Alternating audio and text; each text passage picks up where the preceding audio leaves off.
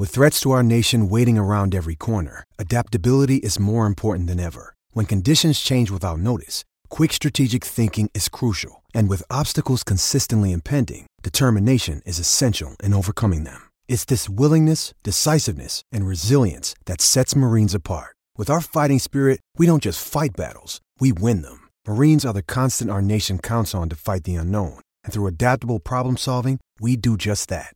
Learn more at marines.com.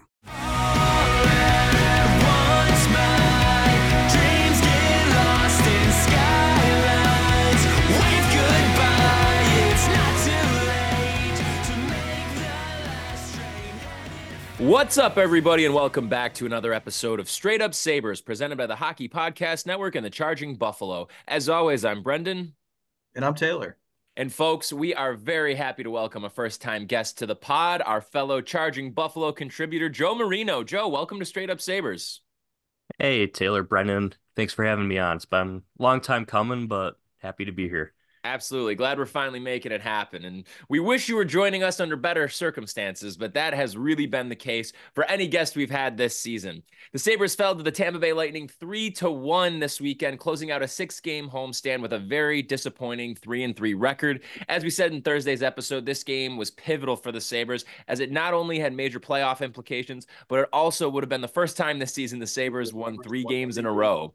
So with a win, the Sabres would have moved into 5 points back of that second wild card spot. Both Tampa and Detroit would have been tied for that second spot with 51 points, and it would have put the Sabres only six points back of Toronto for what would have been the third spot in the division. Instead, the Sabres fell to 20, 22, and 4, and yet again have made their chances of crawling back into the playoff conversation that much more difficult. As has been the case so many times this season, the Sabres fell to an early deficit in this one, with Tampa scoring twice in the opening frame, both of which came off of turnovers, which is just awesome. Dylan Cozens did score the lone goal for the Sabres in this one, and the Sabres were all over Tampa in the third, out shooting them 15 to 2. However, it was not enough as their poor start yet again crushed them. Calvin de Haan capped things off with the empty netter in this one. And the fact of the matter is, is that this team simply has not been good enough in general, but especially when they've been presented with real opportunities to get back into the playoff conversation. As I said before, they finished this homestand 3 and 3 and are now 6 and 5 in their last 11 as this season continues to slowly slip away. So, Joe, it's a tale that has become all too familiar for Sabres fans this year. They can't string together win streaks. And even though the loss against Tampa wasn't some disastrous performance, they seem as though they're content with this mediocrity and don't really have a real plan for the where the team is at at this point. So, to get the conversation started, Joe, what do you make of the Sabres season thus far, 46 games in? It's just extremely disappointing. Like going into the season, real expectations for the first time probably since the 16 17 season. And going into it, I remember saying to myself, man, they cannot have a repeat of that 16 17 season. I think 15 16, Eichel's rookie year. Uh, they have their best year since the drought started. That was many years ago at that point. But um, so, and then they came flat. Uh, they fired Tim Murray, Dan Bylsma, and they bring Botterill in. And this has a pretty similar feel to it at this point. Uh, they can't, like you said, can't string together winning streaks. It's very disheartening to see, especially after how they finished last season, really promising. But the their best players are all taking steps back. Really, their only guys who are kind of exceeding expectations at this point are Mittelstadt and Skinner. They're they've been their most consistent players to this point. So they need more out of their best guys and they really need to get something going here. Yeah, for sure. One thing I think is interesting, it's it's become a, a big topic of late, is goaltending because Luukkonen has actually had a pretty good stretch, and I wouldn't even call yesterday a bad showing. Uh, Levi hasn't played much, and when he's played, it, he hasn't been that good. But I just saw this recently, so I'm actually kind of confused about this. So Levi went down to Rochester yesterday, and Comrie got loaned to the Sabres, and they reversed that today. So guess a more general question, like what is uh what's going on with that? kind of a weird thing. It it doesn't make much sense the way that they're kind of operating the goaltending. It's good to see that Luukkonen is kind of turning a corner here. For the most part, I thought he's been pretty good this year, especially as of late. Uh, but the way they're handling Levi, it's just a little puzzling because the way the season's going, you would think, okay, 22 year old goalie, 21, 22, however old he is, should probably be one playing games consistently. And going into the season, the idea was, okay, he's going to be Buffalo's starter. That didn't go so well.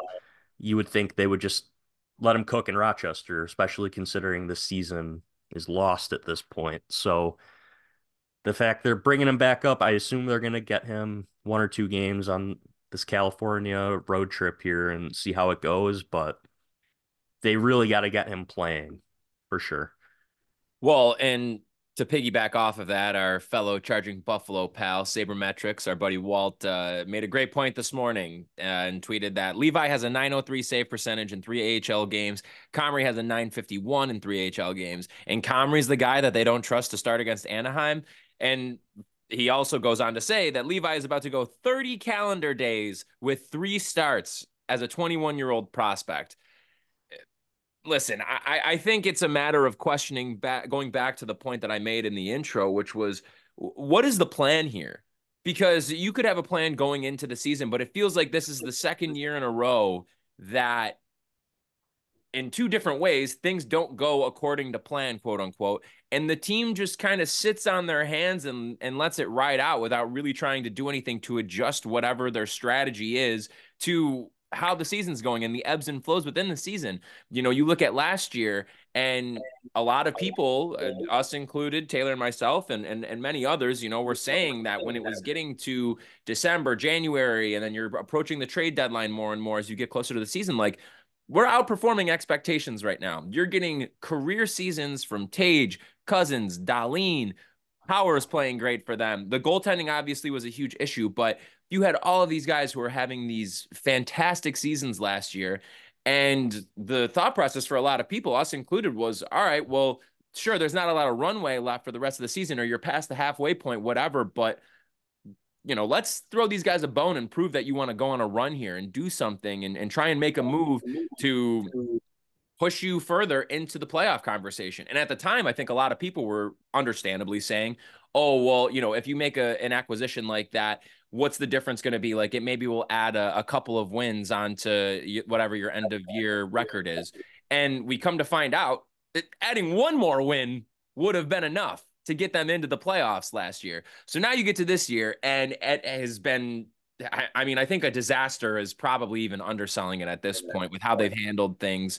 And again, they're not really rolling with the punches or trying to adjust according to how the season's going. And so you have UPL on this really good stretch here, which has been great. I mean, I'm not going to go as far to say as he's like permanently turned a corner and the guy we're seeing right now is what the rest of his career is going to be or that he's this like starter caliber player because we don't know and he's been so back and forth.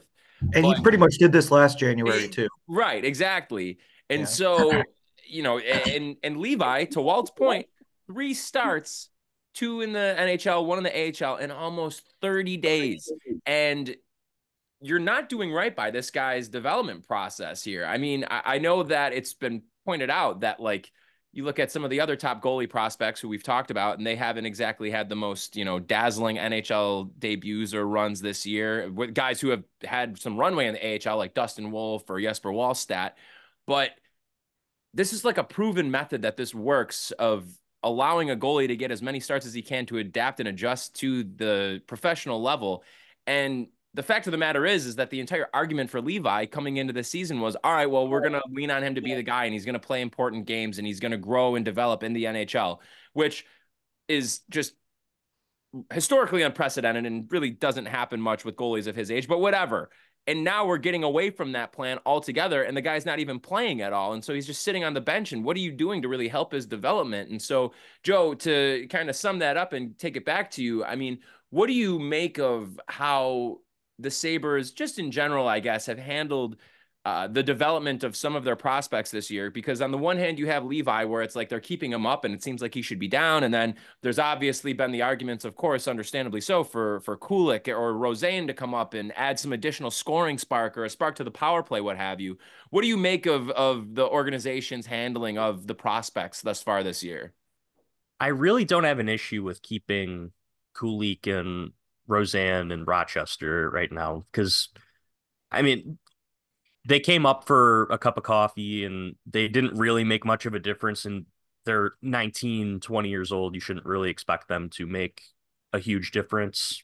I respect that they gave him a shot, but I mean, you don't can't expect them to run with it, especially Kulich given one game, but with especially with Levi, it's just a little bit confusing the way they're handling him. Kind of stick to a plan. If you're gonna keep him in Buffalo, give him some games. And you know, Luukkonen, he's been fantastic. Of course, you're gonna want to run the hot hand given where you are in the season. So if you're going with Luukkonen, just let Levi play in Rochester. I think see what if he comes out and you know plays fantastic, gets a couple wins over the next five games or so, then keep him up and kind of go in like a 50-50 rotation. But if Luukkonen isn't giving up this job anytime soon, Eric Comrie can sit the bench and play one out of seven games or whatever it's going to be and let Levi go on a deep playoff run in Rochester. So Unfortunately, uh, the disappointments are not limited to uh, the net. So it's, it's kind of been all over the place. But two guys in particular that I think don't that have had big expectations, good seasons last year, don't really have any kind of injury type excuse that have been disappointing are Cozens and Dahlin. Uh, Dahlin still a lot of goals, oh, kind of a crazy amount of goals halfway through the season. Going to have a good point total again. But anyone who watches him day to day knows that he's really slipped defensively He's making a lot more mistakes, and he's not even the kind of breakout outlet passer that he used to be. Same time, Cozens, uh, 30 goal scorer last year, has not nearly been as ferocious on the forecheck. So, uh, what do you make of those guys? Well, I think part of the issue, my opinion at least, with Dahlin is the fact that they kind of switched back to a Krueger esque system. And when Granato got here, what really turned Dahlin's game around was okay, we're not going to worry about these mistakes. Go, you got the green light. I remember that's what was said. And that's when he became a disappointment to some, what some believed he was a disappointing former number one overall pick. Got to figure it out to, okay, this guy's in the Norris trophy conversation.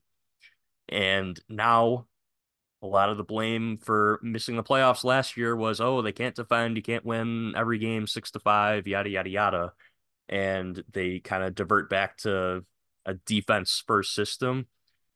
A lot of these guys, they're like leopards don't change their spots. That's what my opinion is, and majority of these guys are run and gun offensively minded guys. And if you're trying to change these guys, which I think is what they tried to do this year, it's not going to work out. And we're seeing it firsthand. Uh, so, my opinion, don't let Dahlin worry about defense. He, you know, it could be controversial to say that uh, he's your number one defenseman, but go out, get a partner for him to kind of take off the defensive load. And I know Samuelsson, he was that guy last year, but he's taken a pretty big step back this year that's as well. I didn't even mention him, but that, that's another one. Yeah. So just most of the guys took steps back this year. And, you know, going into the season when just about everyone had a career year last year, you can't expect them to carry that over season to season. And specifically with Dylan Cozens, I never expected him to be a 30 goal scorer in the NHL. Uh, that to me seemed like a contract year. I'm fighting for a contract kind of deal. So I'm not super disappointed with Cozens. I would like to see more of a consistent like forechecking effort with him kind of getting Peterka and Quinn those goals, setting them up. So I never really expected Cozens to be a big time 30, 40 goal scorer, but I need more two way effort out of him and setting up his line mates. So eh, I just think it all goes back to changing the system and then halfway through the year realizing it's not working. And we're seeing it right now. They got to go back to what was working for them last year. Yeah. And honestly, I wanted to say something about your Dahlin point. I think you're right that they generally they shouldn't have worried about making him uh, more of a defensive guy this offseason, however they're getting in his head that way. But it's it's a weird concept to start with because anyone who watched last year, or if you look at the underlying numbers, there was nothing wrong with Dahlin's defense. It was not some big hindrance. It wasn't a problem. He played good defense and great offense. That's what what you really could get out of him. That's Norris Trophy caliber. I mean, the best versions of Erik Karlsson didn't play great defense. Like Adam Fox is not uh, Scott Stevens. Like you'll take good defense and great offense. That's great for a guy like him. And ideally, like you said, you'd get a partner for either him or Power that is a guy that can take on more of a defensive responsibility. It's something, unfortunately, I think Samuelsson is not going to fulfill at that level.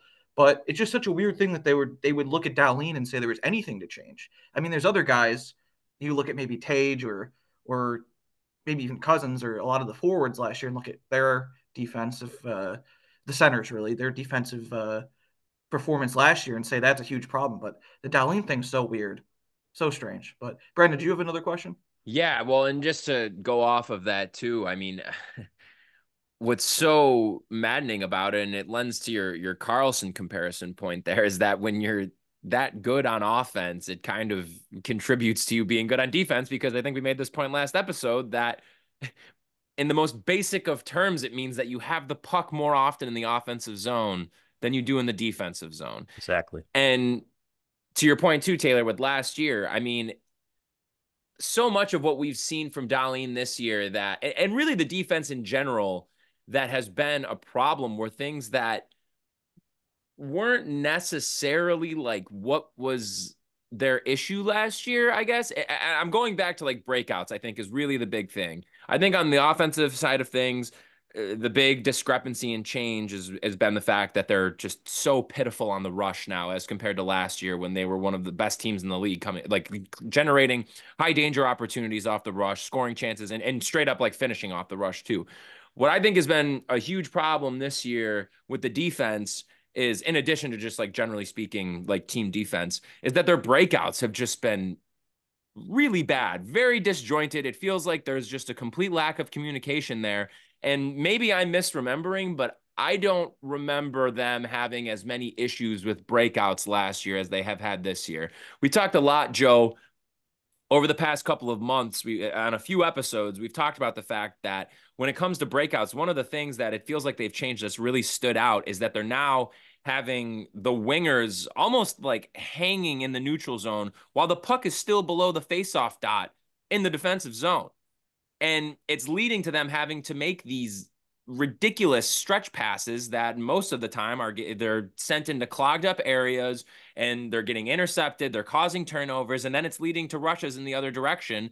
And i mean we've seen them get burned by that so many times. So structurally speaking joe whether it's you know i guess either both really on the defensive side and the offensive side what are you seeing that is really keeping this team back from taking the next step that we were all hoping for them to take this this season?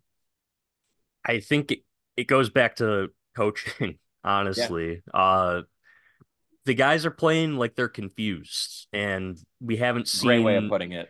They haven't seen we haven't seen play like this since Ralph Krueger was here. And I don't know what happened. Uh, Don Granato came in here talking about guys got to play to their strengths like specifically going back to the Dahlin conversation. And I don't know if Krueger called him up in the offseason and was like, hey, buddy, listen, you got you guys can score. We know you can score, but just wait until you guys can defend. And it goes back to Eric Johnson's quote going into the season where, oh, we're not going to do anything until we can defend. But they changed what look in the mirror, pal. Yeah, right.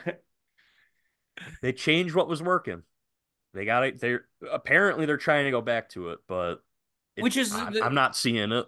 th- that's what's the most insane thing about this to me is is that Granato came in and it was like, all right, we fired the last guy because of you know XYZ because of how just like you're saying the confusion among the guys trying to make players fit into a system as compared to molding your system to fit the strengths of your best players and even your player like all of your players for that matter and i'm just like you you then last year figure out the fact like how to become a, a top 10 scoring team in the league like generating offense in a way that we have not seen throughout the entirety of the drought and your thought is to go back to a system that's reminiscent of what got the last guy fired. I, I mean, I don't know. And so to take that to the next level, then Joe, you know, you are a, a, great follow on Twitter. You're very vocal about a, a variety of opinions here that I want to get to in a minute. But one of them that I want to talk about now is Granato and where you stand on the conversation of, of firing him versus keeping him around. And I feel like this conversation now is even further under the microscope, considering the fact that the above 500 New York Islanders fired their coach and hired Patrick Roy just yesterday. What do you make of Granato's job status right now and what the Sabres should do moving forward? I think he's safe, but he should be on the hot seat. You know, like you don't go from 90, what are they on pace for? Like 79 points yeah, at this point. You don't 80, go from yeah. 91 to 80. You're on the fringe of making the playoffs. You have expectations and you come out flat for we're at the half point of the season now. So if they if they get swept on this California road trip or go on a five game losing streak, like something's got to give. And you don't see assistant coaches get fired very often unless the head coach is getting fired too. But to me, I start there. I haven't been like full on fire Granato up until about now. Uh, because we saw what he did last year. He everyone loved him last year, and now all of a sudden it seems like something's changed. And like, yep, for the most part, the same group of players. Uh, so also, we got to figure out is it coaching or is it the players? And you're not going to find out what the issue is if you keep the coach because you're not trading all these players. So I don't know.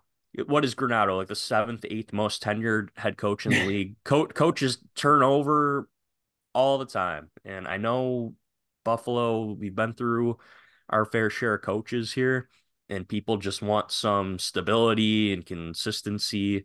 But at some point, something's got to give. Like if Lindy Ruff gets fired, they just got boat raced by Dallas yesterday. Why not? I don't know. Like, what do you have to lose at this point?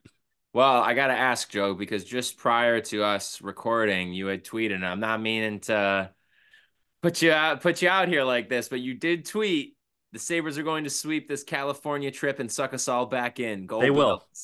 They will. You're, you really think they'll be able to win three in a row going into the All Star break? I could see it. I mean, like they have like they have been playing a little better lately. Sure. So, I mean, you're facing Anaheim. The Kings have been struggling, and the Sharks are the Sharks. So, I could see it. If if they even if they win two out of three, maybe you pull out five out of six points. I think they suck me back in because I'm gullible like that. I just want to see some success. So I don't know. I can see it. All right. Well, Taylor, do we want to hear a word from our sponsor before we keep it rolling? Yep. Uh, this podcast is brought to you by DraftKings. We know hockey games move fast, but with DraftKings Sportsbook, an official sports betting partner of the NHL, you can score faster than anything happening on the ice. This week, new customers bet five bucks and get 200 instantly in bonus bets. So, for example, uh, tonight, a divisional game in in our division, Tampa Detroit, and despite their being pretty close in the standings this year, uh, in their respective seasons they're having, Tampa minus 120 favorite on the money line, uh, despite being on the road. That's an interesting line. And if you want to bet on that or anything else, Download the DraftKings Sportsbook app now and use promo code THPN. New customers bet just five, five bucks on the NHL, get 200 instantly in bonus bets. Only on DraftKings Sportsbook with code THPN. The crown is yours. Gambling problem? Call 1-800-GAMBLER or visit www.1800gambler.net. In New York, call 877-8-HOPE-NY or text HOPE-NY at 467-369. In Connecticut, help is available for problem gambling. Call 888-789-7777 or visit ccpg.org. Please play responsibly on behalf of Boot Hill Casino and Resort in Kansas. 21 and over, but age will vary by jurisdiction. Void in Ontario. Bonus bets expire 168 hours after issuance. See dkng.com slash hockey for eligibility. Deposit restrictions, terms, and responsible gaming resources. NHL and the NHL Shield are registered trademarks of the National Hockey League.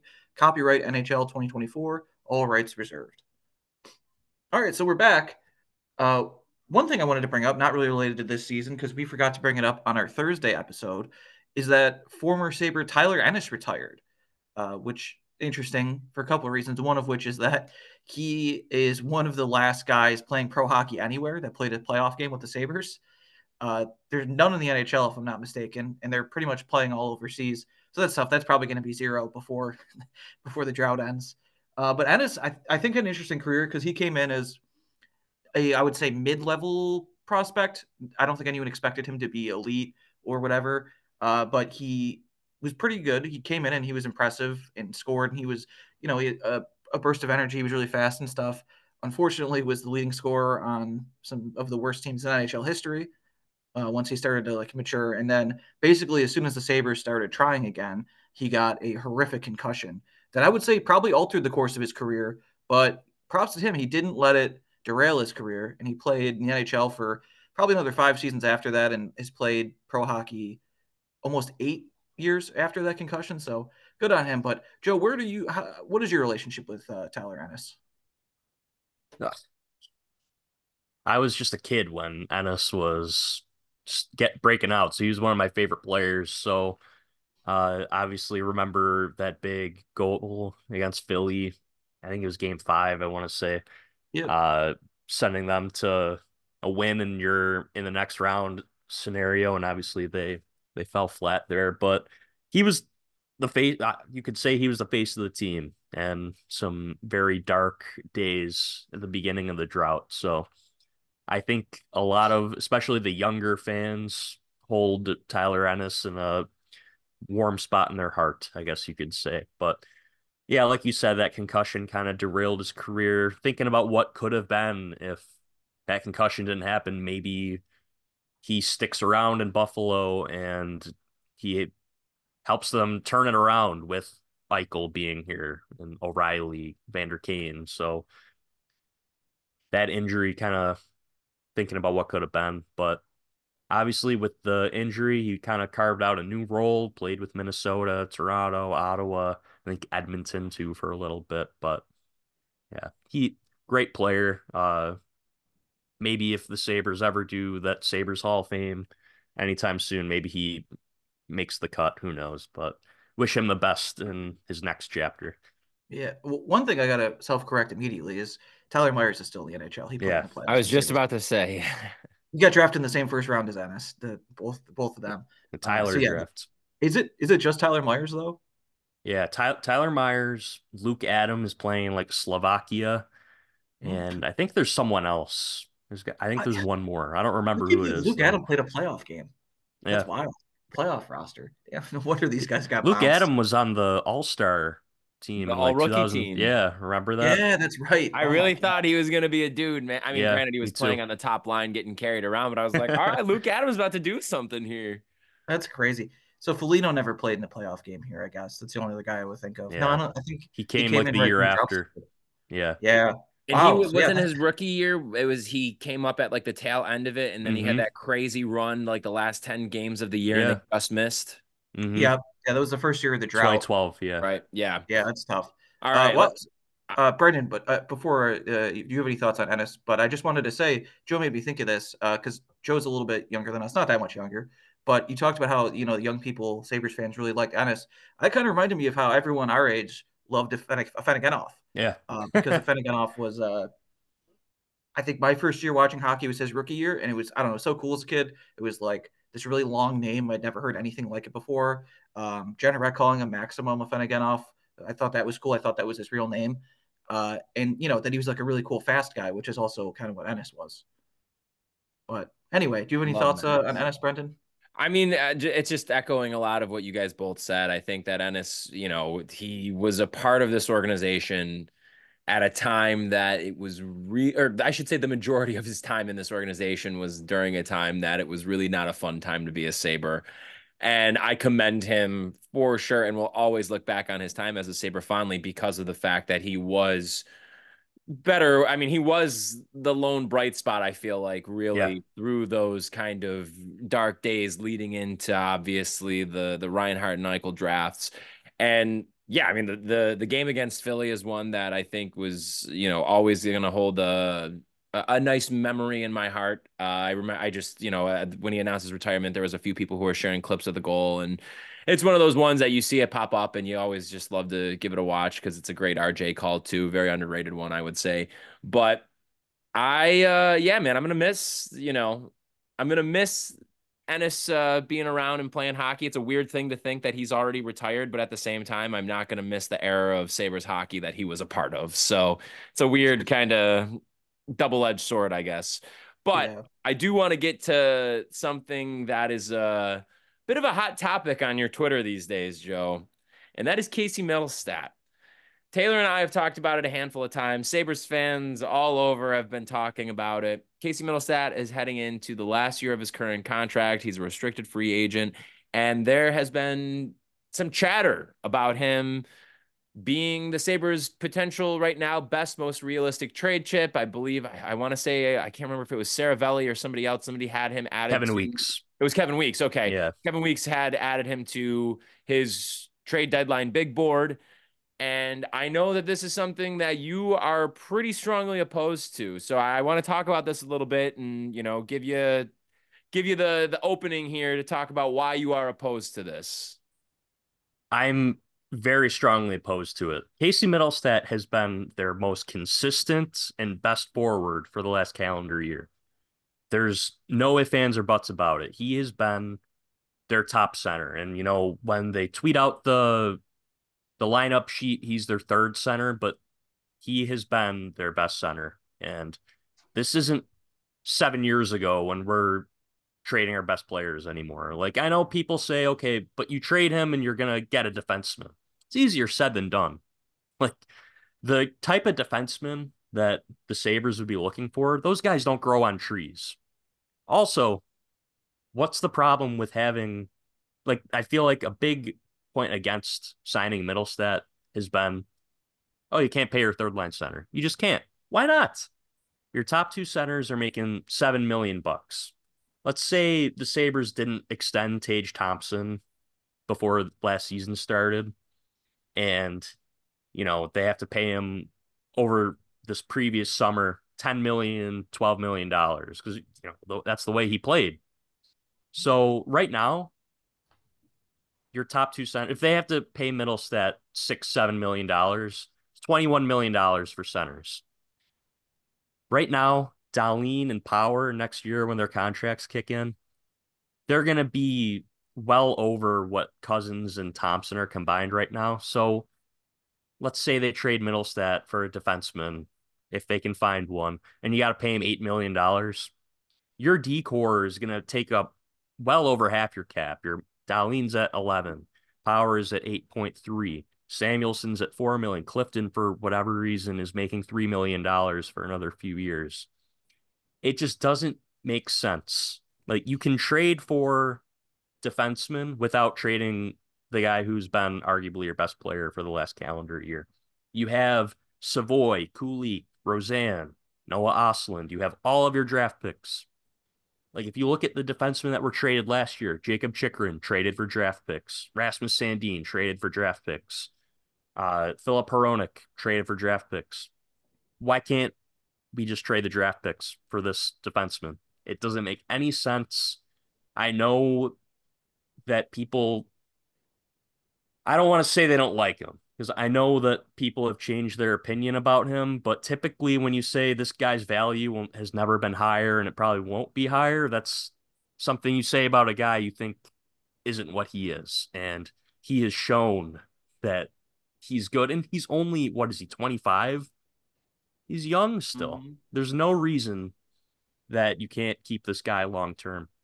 So I'm I'm curious to throw a couple of things at you as far as considerations go because I I feel like I'm not swayed one way or the other all the way because I think there are certain things to keep in consideration here. Um, one of them I think is you know you bring up the point that if you are to move him for a defenseman, do you have to end up and I think that's also dependent on like the guy that you're trading for, what the contract is going to be that they're asking for.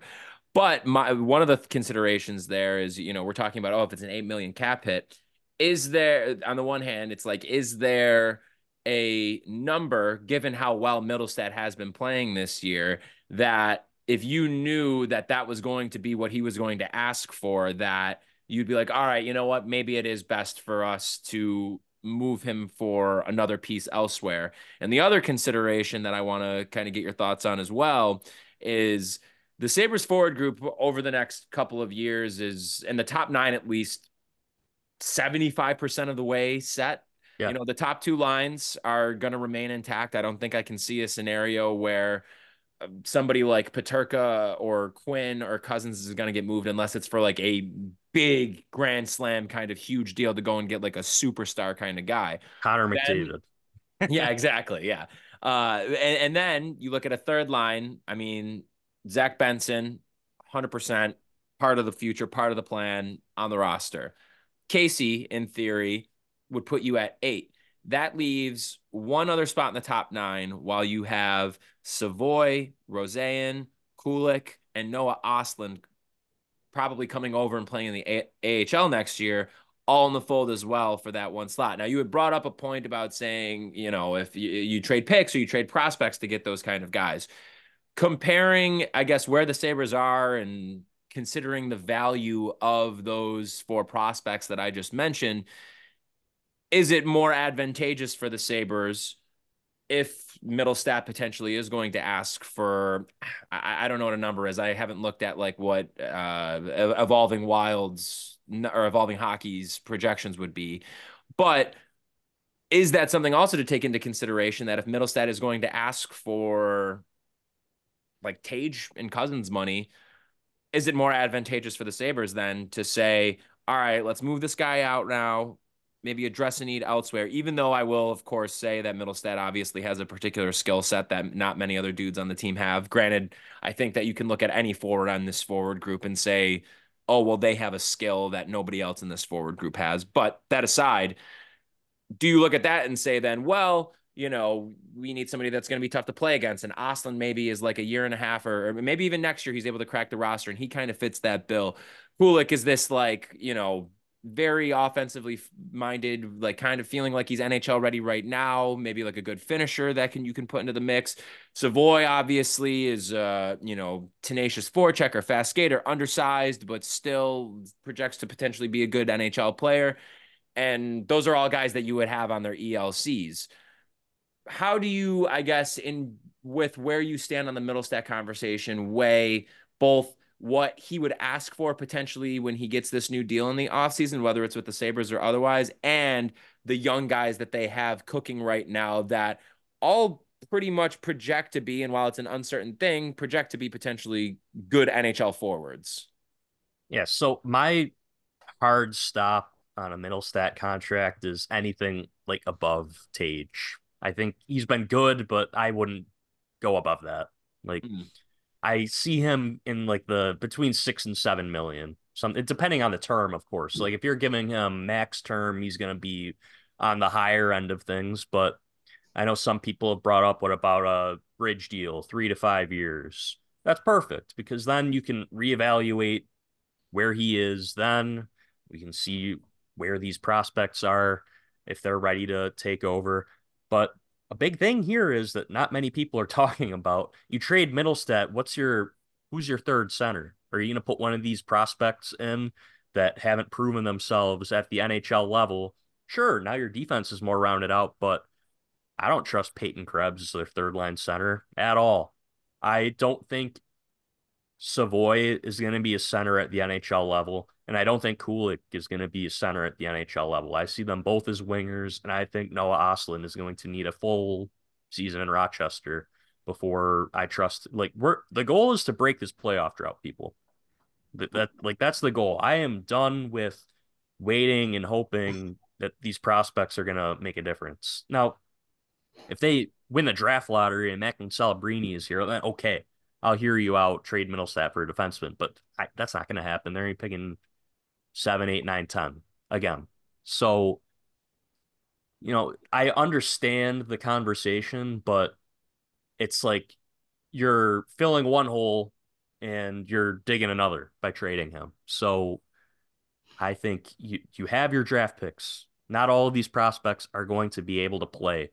Yep. And I see them having more value as a trade chip than what they're going to bring to the roster. Like you said, Skinner, like even if they wanted to trade him, he's not going anywhere. He, like no one is going to be able to absorb that kind of contract. Alex Tuck is going nowhere. Tage, Cozens, they're signed for six more years after this year. Why would you trade Peterka or Quinn? Benson's a cornerstone piece. That's if you sign Mittelstadt, you got one more spot in that top nine for Kulich or Savoie. And then you're looking at Rosén as being like a fourth line piece. Why not use one of those guys to get a defenseman? That's my thought. Absolutely. And I think to that point, even if playoffs are a more than a long shot at this point, I think they have to start improving now because it's not going to be easy in the offseason to go from a team that finishes with like 78 points or whatever to a team that finishes with like 98, which would comfortably comfortably get you in the playoffs theoretically. Uh, so yeah, like these are the moves that Adam should be trying to make right now, and all the way to the deadline, uh, yep. trying to get a defenseman. In my, I opinion. think also just to jump off of that too, you know, we've talked about it a lot, and you made the point there too, Joe, that not all of these guys are going to be able to be on the same Sabres roster at once because of just the sheer amount of them. And I think the thing that sways me in the keep Mittelstadt direction the most is the fact that you can use these other pieces, whether it's any of the four guys we mentioned there, whether it's any of the next three first round picks or what have you, to go and make a big addition to this group without having to subtract anybody. I think yeah. that's a, a huge component of this. But I will say also though that I do think not necessarily like using Mittelstadt as like a sacrificial lamb or anything like that, but we got to stop with this like we're all buddies. We got to keep the room intact thing here. Like make a move of substance here. They, they got to do something. They can't just like keep holding pat and think that things are going to work out because of just development for the sake of development look at any team, whether it's somebody like the Kings, the Devils, what have you, all of these teams who are on the precipice of taking a next step in their, whether it's a rebuild or just where their franchise is at at a given point, they end up getting to that next level because of an external move and shaking things up. And I, I just think that there is absolutely and again, not saying it like for making a move for the sake of it, but I really think that there's something to the idea that like you got to show these guys that like you know just because you have a good camaraderie and everybody's friends with each other doesn't mean that there's not going to be consequences for not being good enough. Right. That's why I was so vocal on Timo Meier and Jakob Chychrun last year. Um, Us too, my man. Imagine, like, imagine if they traded a bunch of those prospects for both of them. Like they could afford it.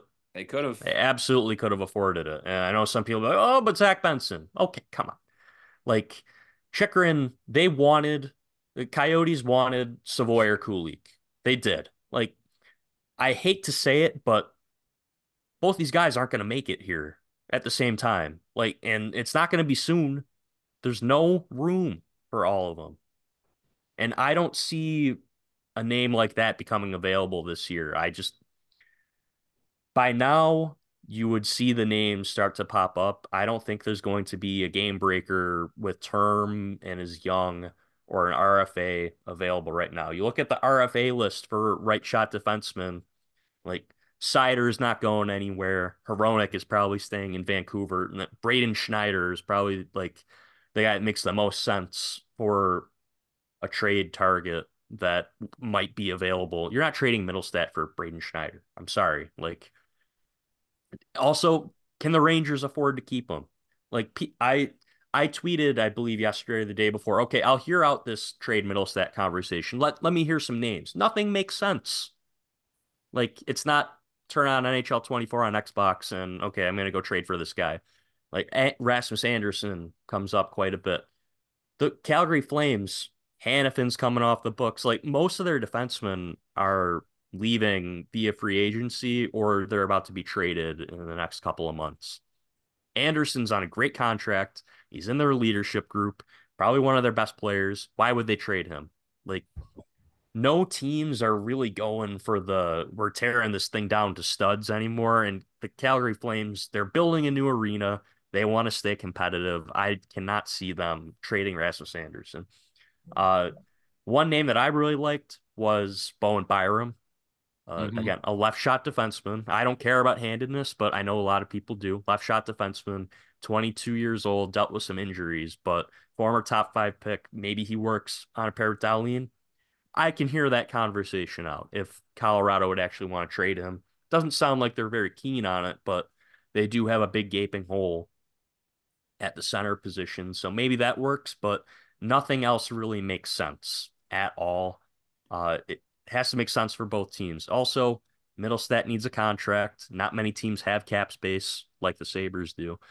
Uh, I'm firmly in the trade futures camp here. It doesn't. Well, yeah. And, and the last point I want to make on that too, going back to a team like the Kings, why I think that they're maybe the best comparison for this is because they kind of are the example of both sides of that coin, where they make the big move for Kevin Fiala at a time that everybody is like, wow, LA has one of the best prospect pools in the league, all of this young talent coming up. And they did what we and many others are, you know, the three of us and many other folks are advocating for the Sabres to do, which is to use those players as currency because the point that you made, this could be the point in their careers where their value is the highest. And the other side of the coin with regard to the Kings is look at where their prospect standing is now when it comes to guys like yeah. Alex Turcotte, for example, Thomas Bjornfot, Sam Fagemo. Uh, I'm trying to think of some of the Akil other Thomas. Akil Thomas, exactly. And uh, who else? Pinelli. I mean, he, he granted yeah. he was only a couple years ago. Brandt Clarke, I think he still is going to project to be good, but definitely Byfield's good.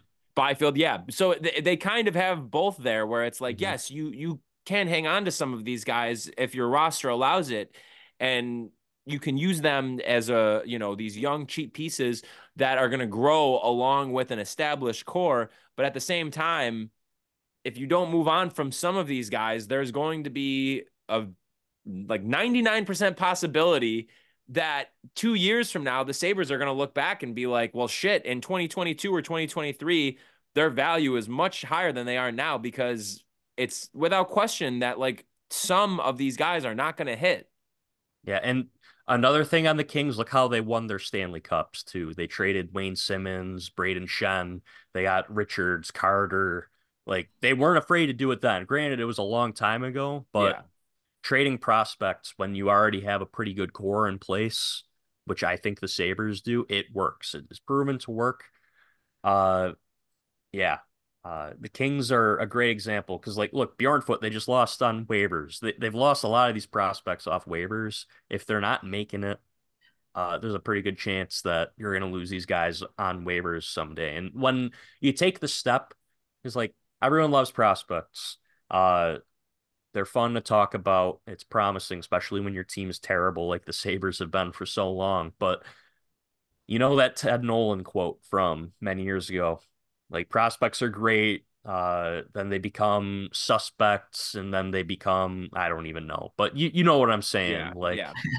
that a year from now, I don't know, maybe Kulich takes a step back, and everyone's like, "Oh, trade him!" Ah, blah blah blah. Like that's what happens with prospects. These guys have value now. I just I just don't see any reason why we're still prospect hugging in the year of 2024. Yeah, uh, it's it's unproven commodities for proven commodities. Taylor, hey, you know what else the Kings did to win a Stanley Cup? Fired their coach. Whoo! Yeah. Mid season, interesting. It's an interesting concept. Um, I actually, you know, the one thing that stood out the most there when you're talking about potential trades is Bowen Byram. Hadn't really thought about this, but I don't even know who Colorado's two C is right now. It's like Ryan Johansen. Ryan, oh, jo- yeah. yeah. They they have Ryan Johansen and Ross Colton. They they got them both last year, and like I mean, if the Sabres need to get like a shoe in, like plug and play three C in a Mittelstadt trade, like I, Johansen's got one more year. I think it's like four million. So if you yeah. gotta take him off their hands, maybe he'll be okay. But I mean, yeah, I don't I mean, love it, but yeah, Colorado's top line is unbelievable. It might be you know, rival Edmonton for the best top line in the league. Uh, but yeah, after that, you know, things have gotten pretty sparse, uh, partially because they won't have Landeskog this year, and they probably won't have Nichushkin either. Mm-hmm. Uh, they live in a you know post Kadri timeline, so he's not there. So yeah, that's interesting. I wonder if they would be interested in trading for a forward in that case. Uh, they were in on the Gauthier conversation, and Mm. the Flyers Mm. wanted uh Byram, but they wanted uh the the Avalanche were like, we're not adding to this. You need you need to add. So I think he might be available, but I just don't see why they would trade him. You know, they they do have a pretty big logjam back there on their defense. They have Girard, who still has a few more years on his contract, so maybe it makes sense, but I don't know. I just can't see it. Hmm. Taylor, do you have anything else to add? Go Bills. Go Bills indeed. Joe, what's the prediction for the game today? It's gonna be a close one. I think they're gonna win in overtime. Oh Don't know- my God. can't tell you the score, but I think they're gonna win in overtime. All right, love that. Well, Joe, before we sign off, as we always like to do with our guests, we want to give you the opportunity to tell the folks where they could find you online, what you're working on, what you have coming up, and anything else you'd like to share. Yeah, so you can follow me on Twitter, X, whatever you want to call it, at Joe Marino TCB. Uh, for some mediocre takes on the Buffalo Sabres. So I have been told, but uh, try to keep it entertaining. Don't, Don't listen take ourselves too guys, seriously. Joe.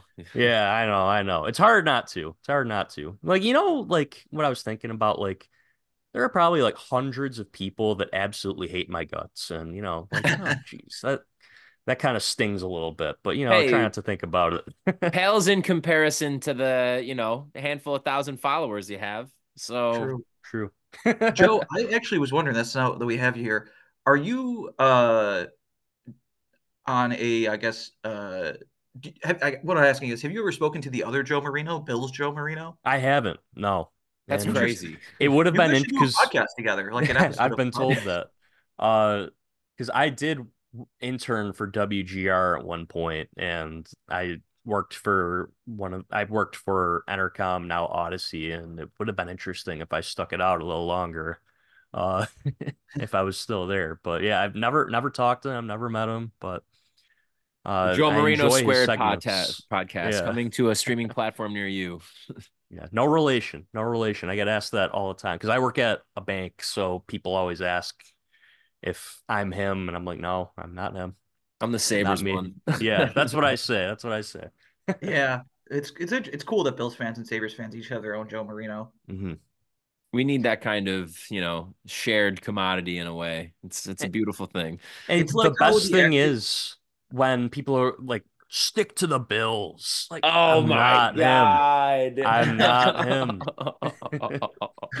That's That's amazing. You don't know Uh, what you're talking would- about. Stick to the Bills. I would compare it to how the movie world and the music world each have their own Michelle Williams. Oh. Wow. So, All right. Yeah, you're the Which Michelle one is Williams. Joe? Which Michelle Williams is Joe? Uh, I think you would be actor Michelle Williams. Boom. There you have it. Seems like I, I'm not familiar place. with Michelle Williams, but I pro I, I appreciate it. Love it. All right. Well, Joe, thank you so much for joining us, man. We really appreciate you coming on, and we're looking forward to hopefully having you on again before the end of the season. anytime, anytime. I'm Absolutely. free. man. Perfect. All right. Well, we'll be reaching out. Everybody, All thank right. you so much for tuning into this episode of Straight Up Sabres presented by the Hockey Podcast Network and the Charging Buffalo. Make sure you're checking out both the presenters of this podcast on their respective websites. Whatever streaming platform you're currently using to listen to this episode of Straight Up Sabres, make sure you're checking out all of our fellow shows. And of course, make sure you're following the Charging Buffalo and the Hockey Podcast Network on social media Facebook, Twitter, and Instagram, where you can also find us, Straight Up Sabres. Before you close out of this app, also, whatever platform you're using to listen to this episode of Straight Up Sabres, make sure you are following or subscribed to us, and we would appreciate it if you'd leave us a nice rating or review. And last but not least, we have our wonderful sponsor, folks. Don't we love them? We love our sponsors, folks. That would be DraftKings Sportsbook. Use that promo code THPN at checkout to take advantage of great deals. We'll be back with a brand new episode on Thursday, everybody. Go Bills. This has been Straight Up Sabres.